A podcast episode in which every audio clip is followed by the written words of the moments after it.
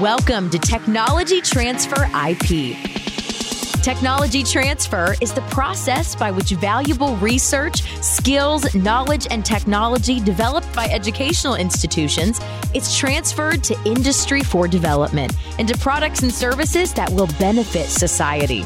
From basic patent licensing to promoting startups, entrepreneurship, and industry collaborations, while also investing in and managing technology developments.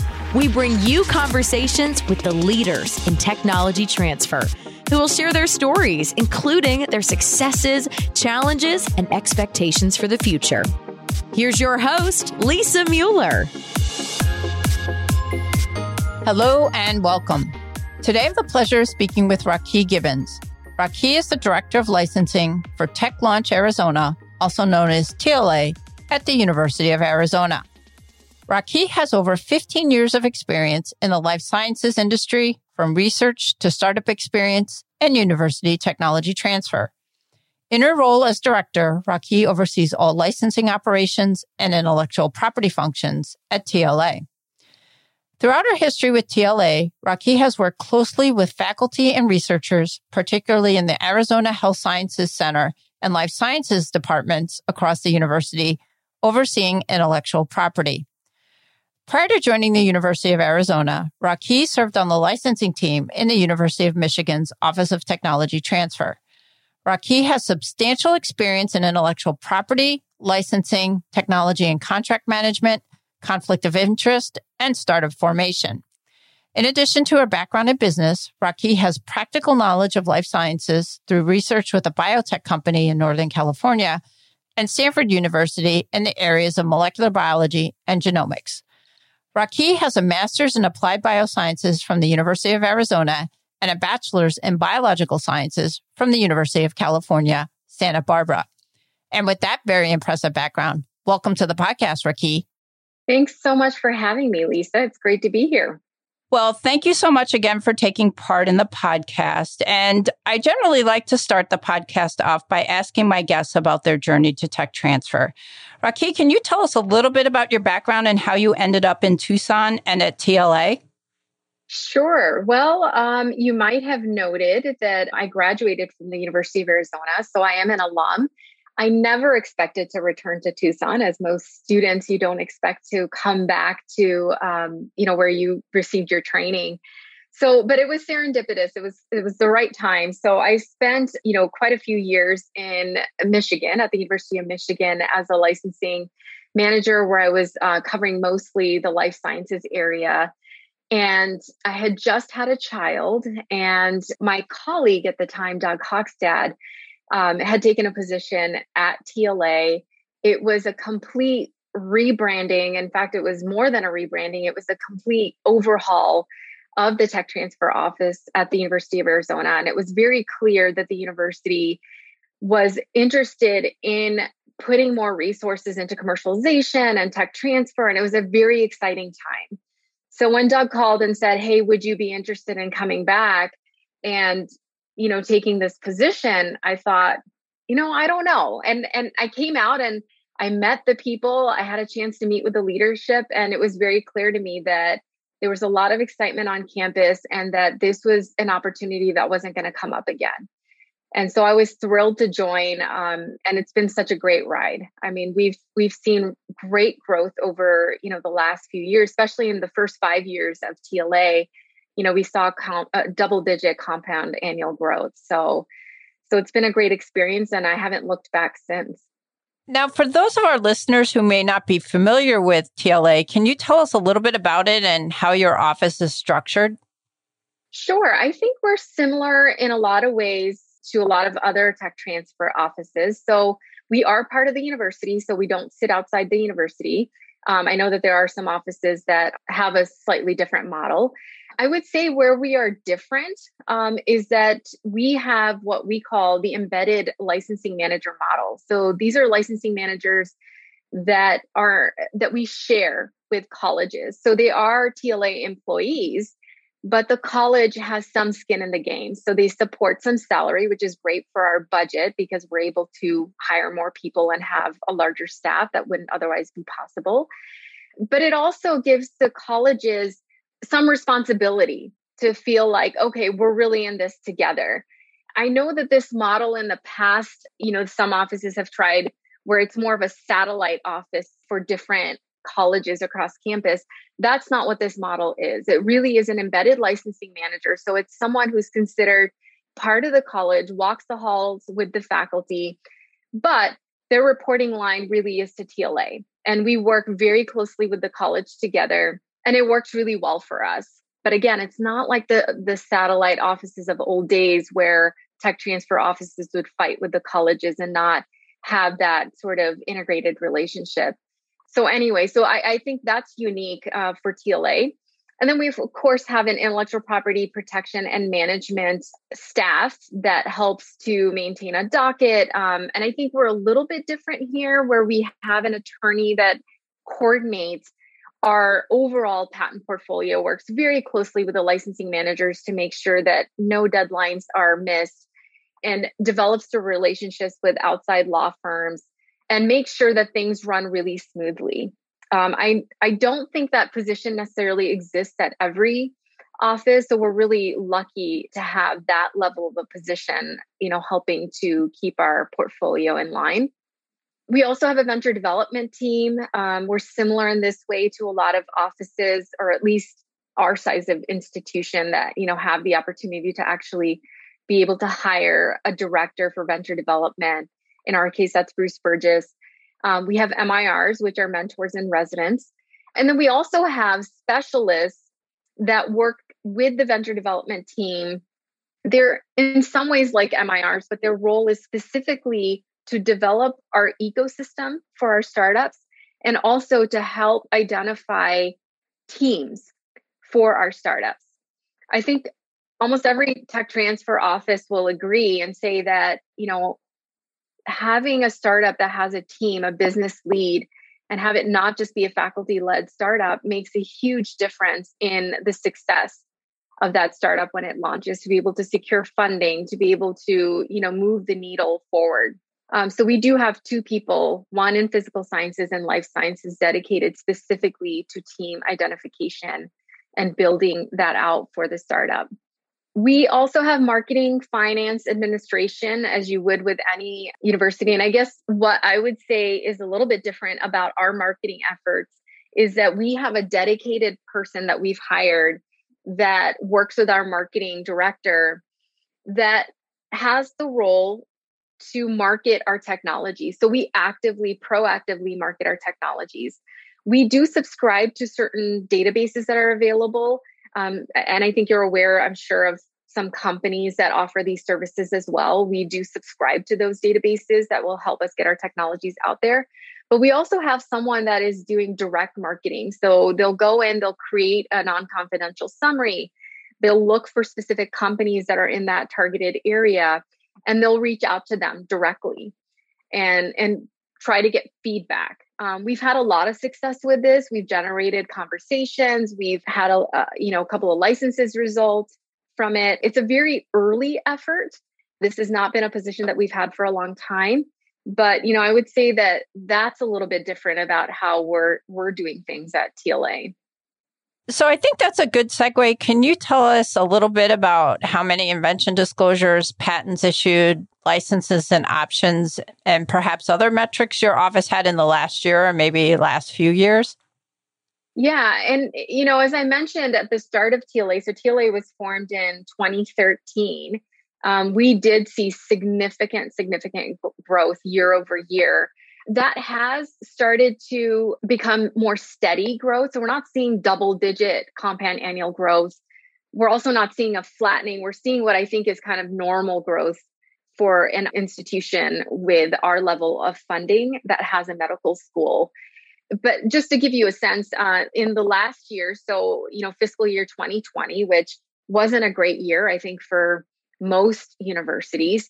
And I, I, think we fall in that. I would say we probably fall in the middle of the pack. I know that we've been talking to a lot of tech transfer offices, and some have mentioned actually that they've seen growth in invention disclosures. You know, some related to COVID because they're seeing new inventions in that area come through. And others are really seeing a downturn because labs are closed. I would say we're probably middle in that we are seeing a downturn. So last year we had 263 invention disclosures, whereas I think in um, years past we've been over 280. So we saw somewhat of a drop, but it wasn't, you know, a plummet, which was which was nice that we were able to maintain, you know, at least somewhat of a steady state. We had 87 patents issued. That will continue to grow, I think. As I mentioned, or maybe I didn't mention, prior to TLA, University of Arizona, you know, has always had a tech transfer office, but it wasn't funded as well as it should have been, and it wasn't supported as well as it could have been, and therefore didn't have the budget to file patents. And so when we came in and started TLA, we didn't quite have those legacy patent applications that we're issuing. So 87 patents issued is is a you know a nice bump from where the university was you know 7 years ago. So last year in FY20 we had 95 licenses and options in total. This is also a downturn for us. Typically we're over 100 and so we didn't quite break 100 uh, this past year.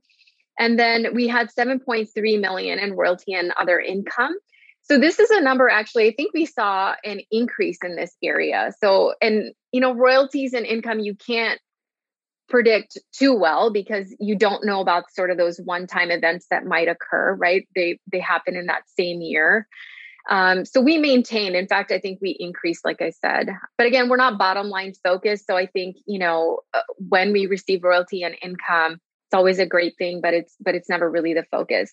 Interestingly, FY20 was our biggest year for startups. We did not expect this in light of COVID, the investment environment. I mean, it's been a crazy year for everybody. Um, so we were surprised to see 19 startups. On the other hand, we weren't surprised because the previous year we actually took a slight downturn in startups.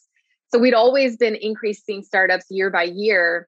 And in FY19, we saw a slight downturn. And I think those were just some licenses that just didn't cross the finish line, you know, at the end of June. And so we had a big bump at the beginning of FY20 and we had a great startup year for FY20. And I expect that will continue.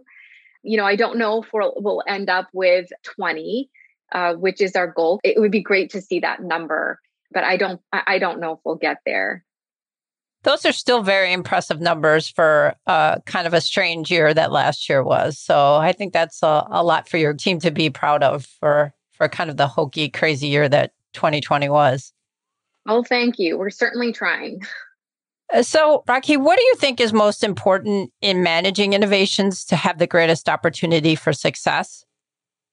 I would say it starts with customer service um, for us. That's really, really critical when we're thinking about how we fill our pipeline, it really starts with remembering that we're a service organization, organization and we serve our faculty, our students, and our staff. And so we really focus a lot on that and making sure that we're responsive, that we get back to people, you know, within a very quick time frame, 24 hour turnarounds on any emails. So we we move at the pace of business, even though, you know, I would say not all parts of the university necessarily function that way. We try to be not bureaucratic. We try to, you know, start with conversations and welcome people to come and talk to us. So we're really, really customer service focused and friendly. And I think that's made a significant change for TLA. And I think maybe part of that was missing in the previous tech transfer organization at the U of A. Um, and so I think we've seen a great response from faculty in that. And of course, we treat our business partners the same. We move quickly. We don't take a ton of time to get back to people. And and i do see that that's appreciated by you know our corporate partners. The other thing i would say is having transparency in our processes and decision making we're not a black box you know it, faculty and our inventors know that when they submit an invention they'll hear from us within x number of days that we'll make decisions on whether we're going to file for a patent or whatever we're going to do that we'll have developed a patent or IP strategy within X number of days. And if we're not going to do something with the technology, that we'll wave it back. Um, and I think faculty really appreciate knowing, you know, how does the process at TLA actually work? When I send an invention, what happens? What's the next step? Where is it in the process? And so we really try to, you know, be as transparent as possible by communicating that message through outreach. We also post quite a few things on our website. And in fact, we're increasing our transparency over the next year in redoing, we're in the process of redoing our website and we'll be releasing additional processes and and maps so people can really get down into the nitty gritty and know how we're doing things. You know, maybe not all faculty will be as interested to look at it, but the point is that it's there if if you want to know. You know, we're not hiding anything. We're really really clear about how we process things at our office. The last thing I'll mention is, um, which I think is really important, is we engage our ecosystem, and I think that's a large part of our success. Um, we have a network of over I might get this number wrong, but over 1,700 um, people. And believe it or not, we have talked to every one of them. Many of these are alums of the university, and we have touched base with every single person eh, to understand why they want to be involved with us, why they want to help us, and how we can help engage them. What do they want to get out of it? Um, so we actually uh, had a commercialization network manager that the city of Tucson helped us to hire at the time to help us build this network. And that's why we were able to touch base with every single person and be really diligent about developing this network. The care and feeding of this network, you know, really needed a full time FTE to do that. Since we've built out this network, we don't have a full time FTE, but we still have, you know, half time FTE dedicated to the care and feeding of an established network. And that's served us really well because, you know, frankly, at the end of the day, we can't do this alone we need help from our partners you know our domain experts and our ecosystem to really help not only our startups but just our technologies in general um, find homes well, that was a tremendous amount of work to interview 1,700 people in the Build App network. But it sounds like once you got the work done, it it really has paid off. So, congrats on that. Thank you. Yeah, I would agree. I think it's it's made a huge difference in in the way we approach our projects. Now, I wanted to ask you, Rakhi, about corporate partners and the role they play in tech transfer at TLA and the University of Arizona. Can you give us some examples of some relationships with corporate partners?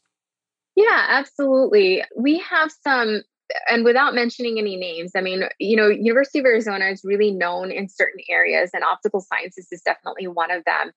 I believe, you know, we toggle between being number one to number two in the country for optical sciences. Uh, so we're very fortunate in that. And as a result, we have some very high level relationships with um, some very large corporate partners that have served, served us well. We also are a recipient of a quantum network grant that has formed a center recently on campus. And so we do quite a bit of corporate corporate engagement through that center as well. So bringing in these industrial partners where the goal is to develop technology that will eventually make it to the marketplace. And so, you know, working with industry to make that happen. Um, and that's been great for us. Also, in the health sciences, we excel in this area. We have a group actually dedicated to corporate relationship through the University of Arizona Health Sciences Center. So we don't do a lot of that, but we certainly send a lot of leads their way. You know, we'll have companies approach us that are interested in technology, but then we um, partner with our um, counterparts for business development on campus and we'll say, hey, you know, you might also want to talk to this group about engaging our talent and our students and engaging with the university in a, a, in a bigger way than just licensing technology and it goes both ways. So you know this group on campus then also sends us leads and says you know hey this large corporate uh, approached us for students and you know sponsoring either philanthropically or sponsoring research. They might also be interested in technology. Um, so we've had some successes in partnering on campus with these groups and working together to be able to you know meet our common goal so, would you say having corporate partners has led to more deals or maybe differently structured deals? I would say that it has led to more deals. I wouldn't say significantly more. I would, and, and I think it depends on how you define a corporate partner. If you're talking about large corporate partners, I would say that we've not seen a significant increase in licensing deals, though the university has been successful in engaging them in other ways mainly because university technology is early and risky and most of these corporate partners are more interested in our startups than they are in licensing nascent early technology directly from the university. Now, having said that, that doesn't mean that we haven't had um, licenses to some very large corporate partners, but they tend to be, I would say, more infrequent. Um, we license typically to more mid-sized to small companies, and then of course startups that are based on University of Arizona technology, sort of our startups. Now, switching gears a little bit, Rakhi, I wanted to go back to something you brought up before about the ecosystem there at the University of Arizona. And I know you have this entire ecosystem that provides university entrepreneurs and startups with a number of really important resources for them and it helps them move their enterprises forward. Can you discuss some of those in a little bit of detail for us? Sure. You know, I think one of the the things that we're most proud of in our ecosystem is our Tech Parks Arizona. That's led by Carol Stewart. And um, she came to us from Waterloo from a very successful tech park and has been with us for, I want to say she's been with us for maybe about two years.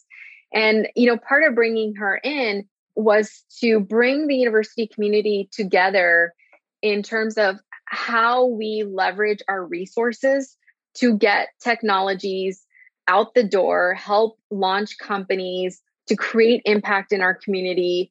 Um, and so the Tech Park Arizona group has been very, very useful and helpful to us in being able to um, support the ecosystem. So they've they're a resource for us, we're a resource for them, and we work very well together. I should also mention a more recent effort that the university has launched, which is called Forge. And this is targeted mostly towards student entrepreneurship. But the idea behind it is, and what Forge is tasked with, is to weave entrepreneurship and commercialization throughout the fabric of the university, including education, which is our main focus as a university for students, that every student leaving the university will have had some level of experience and or education or at least have touched upon the topics of commercialization and entrepreneurship which is not you know was not the traditional model many many years ago. Um, so with our new uh, senior vice president for research betsy cantwell coming in you know she she has really laid the groundwork for making sure that every student walks away with some level of having interacted with that world before they go out into the real world. So that's been great for us as well. And then our, you know, I already talked about our commercialization network, but what I didn't mention is, you know, our large network that I mentioned earlier is also made up of subgroups. And so we have a subgroup called the commercialization partners. And these are mainly folks that are local and are interested in working with the university and engaging. These are sort of the been there, done that, had great successes of their own with exits with companies, had some failures, have learned a lot of lessons, and they have a lot of expertise to impart. Um, many of them are retired. Um, one of the great things about Arizona is it's a great place to go and retire. So we have a lot of people that come to us from the East Coast that are trying to escape the weather and um, you know are looking for a lot of sunshine that locate here. So we're really fortunate because we get some very, very high level um, people that live in Tucson and, you know, are retired but aren't really ready to retire. And so they engage with us in our startups. You know, they serve as mentors for NSF I-Corps. We're a site. They'll also sometimes decide that maybe they're not ready to retire and will take a role, a business role in a company, a startup of ours. We've had, you know, great, great success with that. And again, really fortunate that this is a great place to retire, but it is not a sleepy town. Yeah, it sounds like that. And I'm based in Chicago, and given the current state of the weather here lately, uh, retiring to Arizona sounds pretty good right about now. Uh, speaking of startups, can you describe for us some of TLA's biggest success stories in terms of successful technologies, startups, things like that? Yes, I would be happy to. But I'm going to start with something a little bit different because I, you know, being a licensing person and leading the licensing effort for universities, you know, I say this constantly in our office. It's not all about the startups and it, it's about licensing. So we do have great startup success stories. You know, startups are sexy and we talk about economic development, but we often ignore you know some of the impactful licenses that are happening to established companies so i'm going to take a moment to talk about one that we're really, really proud of, and then I'll talk about our startups as well. Uh, so we have a great relationship with Alcon.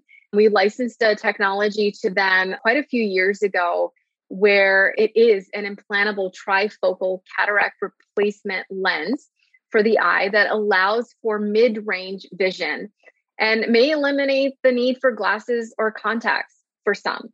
And so, you know, this procedure of implanting a lens for the purpose of removing cataract or addressing the cataract issue has been around for many, many years, for over 50 years, and it's a very routine procedure.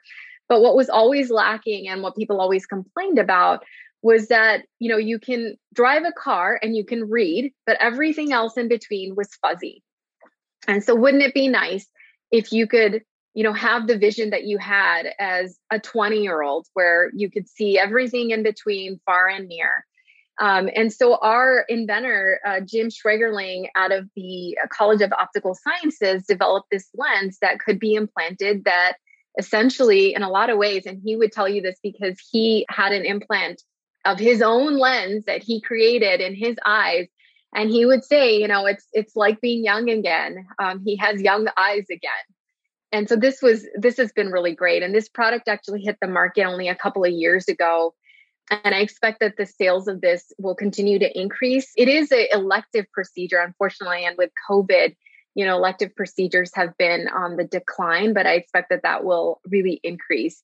But this was a great story because our inventor you know created this has lived to tell about it and has lived to actually you know have this technology benefit him directly. And we couldn't have done it without our partnership with Alcon.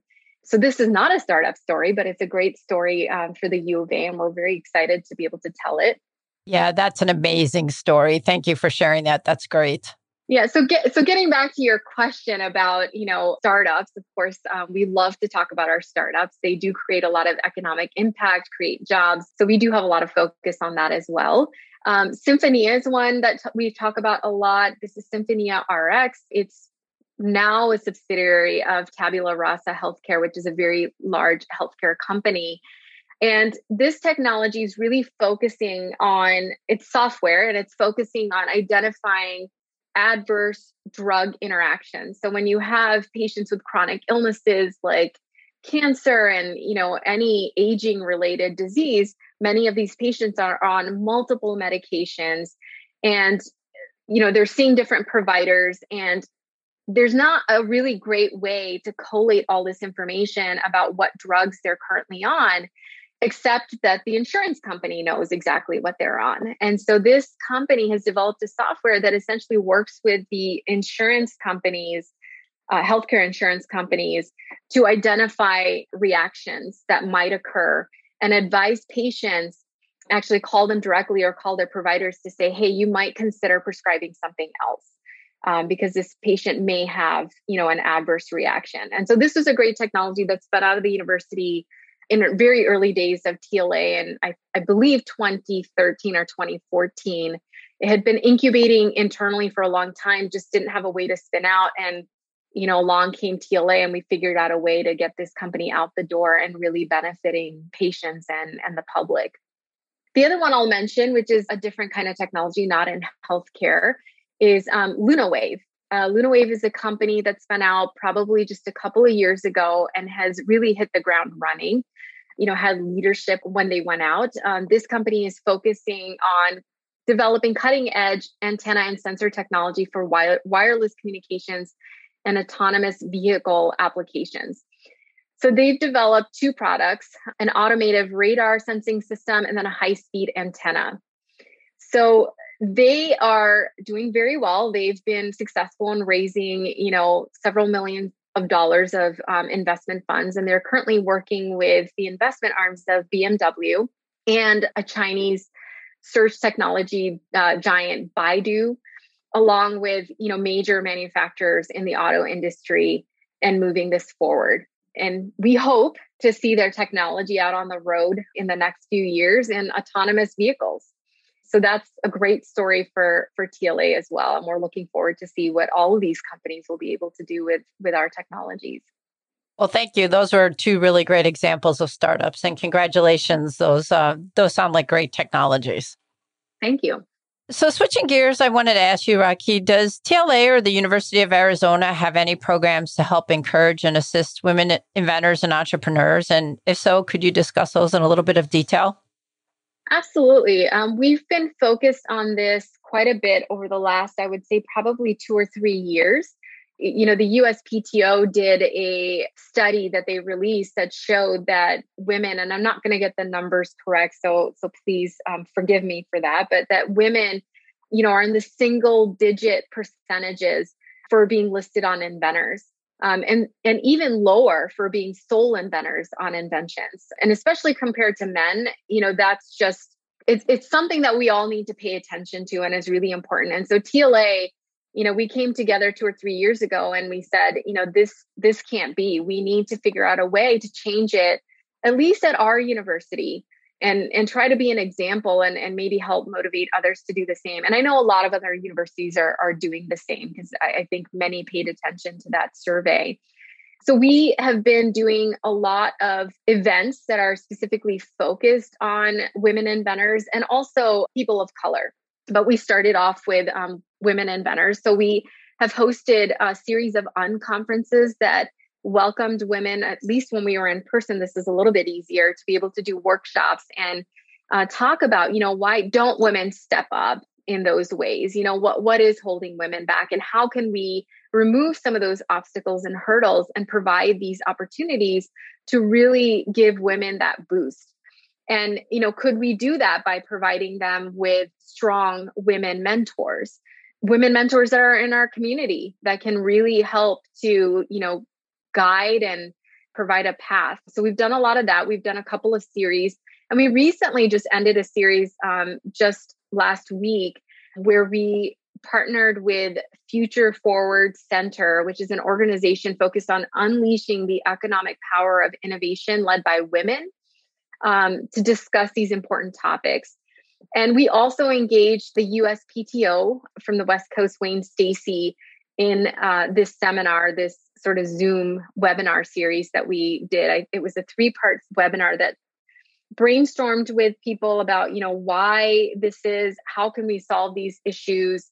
It was kind of a hands on webinar that we did with our university community, but we also marketed it widely and had, you know, people from other universities attend as well. And so that's one thing, another thing that we're doing um, and we're probably looking to develop our next thing. Um, it's a little bit more challenging, obviously, in the COVID environment. You know, face to face for these types of things is really important. But we've, you know, had pretty decent success with with Zoom and being able to do breakout rooms and workshops and things like that. Well, congratulations! It sounds like you're really trying to close that gender gap and not only with males and females, but with other underrepresented groups. So, um, congratulations for that. And hopefully, we'll all be able to get together in person soon, and that will make it a little bit easier as well. Yeah, absolutely. I think we're all looking forward to, to being in person again someday. Absolutely. Rakhi, what would you say are your office's two biggest challenges? Well, I think it ties in with the previous question. I think the biggest challenge for us right now that we're facing is we are trying to increase diversity amongst inventors. But not only that, we're also trying to increase diversity amongst our mentors and our ecosystem. You know, one of the things that we've learned over the last couple of years is that that women are more likely to step up and engage if they have mentors that are like them, people that not only look like them, have a similar you know, life experience that, you know, have had children, have had to deal with all of these things that women, you know, deal with in their lives that can sometimes not hold them back, but can certainly impact their ability to grow their careers and it, and it is different um, realistically than you know what men might face. So things are changing. You know some men are staying home and taking care of kids like women used to. So the world is changing but still you know it childcare still falls on women more often than not. And and especially with covid you know how is that impacting women and their careers? So we're focusing on that. And what we'd love to see is more diversity in our ecosystem more diversity with our mentors to help support our diverse inventors. so that they have role models to look to. So that's one of the things that we're really focused on and, and trying to tackle. The other thing, which I think most universities are facing, is the impact of COVID on labs. You know, many of the labs at the University of Arizona, when COVID first all hit us and we all went into remote work, um, labs were closed. And now, you know, labs have opened and, you know, they're almost at 100% capacity, but they're still not quite at 100%, right? You have to kind of have different schedules so that you have fewer people in the lab. So they're just not as productive as they were. And that's certainly impacting, you know, our faculty and our researchers. So it presents a challenge for tech transfer to continue to be of importance and be on the radar of faculty because normally you know without covid they're so focused on grant writing students teaching they have so many different responsibilities and commercialization often falls to the wayside. But now, even more so with COVID, they're presented with challenges in how they're teaching and challenges in how they manage their labs. That, you know, our concern is that commercialization is just, you know, going to fall kind of to the bottom of the list. Now, we haven't completely experienced this because, like I said, you know, our numbers are mostly holding steady. We're seeing a little bit of a decline, but not significant. So I think we'll be okay. But, you know, we're definitely being proactive and making sure that we're trying to remove barriers and obstacles and offering opportunities to our faculty um, so that we're making it easier, that much easier for them to engage with us. Well, switching gears, I wanted to ask you what organizations, things like AUTM or LES, are you and your team involved in, and what value do you think they add? So I think AUTM has a lot of value to add. I'm really glad to see that we're, you know, having at least some form of an annual meeting this year. So I know that the AUTM staff is working really hard and kudos to them for being creative and and you know finding ways to continue to have engagement because I think having organizations like AUTM that provides a platform for all universities to be able to interact is huge. And TLA has always uh, been a big supporter of that. You know, every year we have a huge showing at AUTM. So we send, you know, over 50% of our office to AUTM. Wow. Um, we're fortunate that we have the budget to be able to do that. Now, it's not always possible every year, but we make a huge effort to to do that because we do think that AUTM is so valuable in being able to to connect and exchange ideas. It's great networking opportunities for our licensing managers and, and our staff in general. So we're really big supporters of that. Rakhi, I generally like to close the podcast by asking if you could have any three wishes granted or a vision realized for your office, what would those be? Oh boy, uh, that is a tough question. Only three wishes. Only three. Sorry, that's all. all I can dish dish out, dole out. I, I guess I would say, and I don't know if you know I'll be able to share three, but I can tell you that my my greatest wish for our office and for tech transfer in general is for for I think our greater community to realize what a big part universities play in the products that we enjoy every day. I think, you know, sort of our normal, you know, uh, layperson or you know taxpayer doesn't realize that you know over half of the technologies or products that we use every day came from a university or at least started at a university so i think that would be my greatest wish is not only for our own tucson um, local ecosystem but also our state to understand and realize the impact that university tech transfer has on economic development and on the world in general. And I think we do that well already. I think AUTM does a great job of that. Our office, our marketing director, Paul Tamarkin, does a great job of telling our stories. I think we can't just be focused on numbers all the time. I think metrics are a great way to measure how we're doing and they're important and we should absolutely do that. But I think the way that we really get that message across to our community is not by numbers, but actually the storytelling and showing how we're really making a difference in people's lives. And so I think that's my greatest wish is, you know, if just your average person on the road knew what tech transfer was, I feel like, you know, we've really accomplished our mission. And that seems like a really grandiose wish and vision, but yeah, I couldn't agree with you more on that one, especially in this time of of COVID. I think, you know, public realization of why university technology transfer is so important and university research is so important is, is a message that really needs to get out. Yeah, absolutely. And why there's a need to continue to support legislation to continue to support tech transfer. Absolutely. Well, Rakhi, I can't thank you enough for all your insight and time today. It's been an absolute pleasure. If any of our listeners want to reach out and ask you any questions, where can they reach you? I'd be happy to have people reach out to me. Um, you can reach me by email, and my email is my first name, Rakhi, R A K H I G, for Gibbons at tla.arizona.edu. Great. Thanks so much again, Rakhi. It's been really great to have this opportunity to talk to you.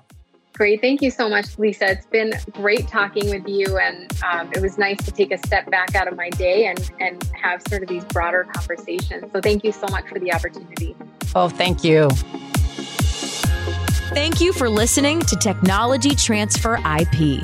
Please visit us online for more resources at techtransferipforum.com.